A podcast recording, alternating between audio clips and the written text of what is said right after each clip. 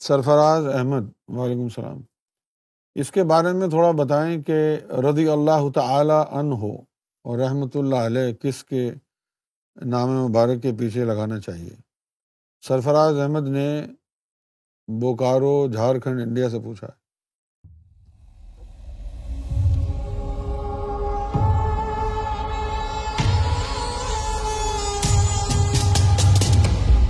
یہ ہمارے علماء کرام نے بنایا ہوا ہے۔ کہ اگر صحابہ کرام ہوں تو ان کے ساتھ لگاؤ رضی اللہ تعالیٰ عنہ۔ اور اگر اولیاء کرام ہوں تو ان کے ساتھ لگاؤ رحمۃ اللہ علیہ۔ بس یہ ہمارے علماء کرام نے یہ تجویز پیش کی ہے۔ اچھا اب قرآن کیا کہتا ہے؟ قرآن شریف کہتا ہے کہ جس کا نفس بھی نفس مطمئنہ ہو گیا تو اللہ تعالیٰ اس سے راضی ہو گیا۔ رضی اللہ تعالی عنہ۔ رضی اللہ تعالی عنہ سے مراد ہے کہ اور اللہ اس سے راضی ہو گیا۔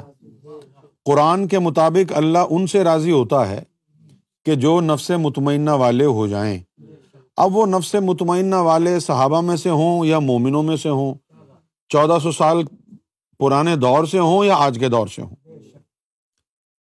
جن سے اللہ راضی ہو گیا ہے، وہ رضی اللہ تعالیٰ عنہ ہو گئے۔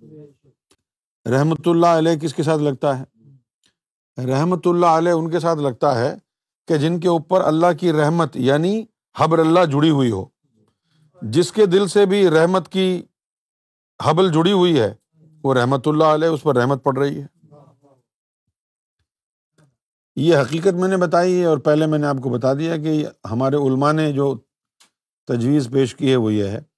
ایک اسٹینڈرڈ انہوں نے بنایا ہے کہ صحابہ کے ساتھ رضی اللہ تعالیٰ عنہ لگا دو، بھلے اللہ اسے راضی ہو یا نہ ہو۔ لگا دو۔ اور اس طرف جو ہے، جس کے ساتھ جی چاہے رحمۃ اللہ علیہ لگا دو۔ اپنی مرضی سے لگا دو۔ جس طرح لوگ اپنی مرضی سے شیخ الاسلام لگا دیتے ہیں۔ ہے نا؟ اپنی مرضی سے بنے بڑے کتنے شیخ الاسلام ہیں پاکستان میں۔ وہ واقعی شیخ الاسلام ہے اسلام کو بیچ رہے ہیں۔ یہ جتنے بھی مولوی ہیں سارے شیخ الاسلام ہیں، کیونکہ سب اسلام کا سودا کر رہے ہیں نا۔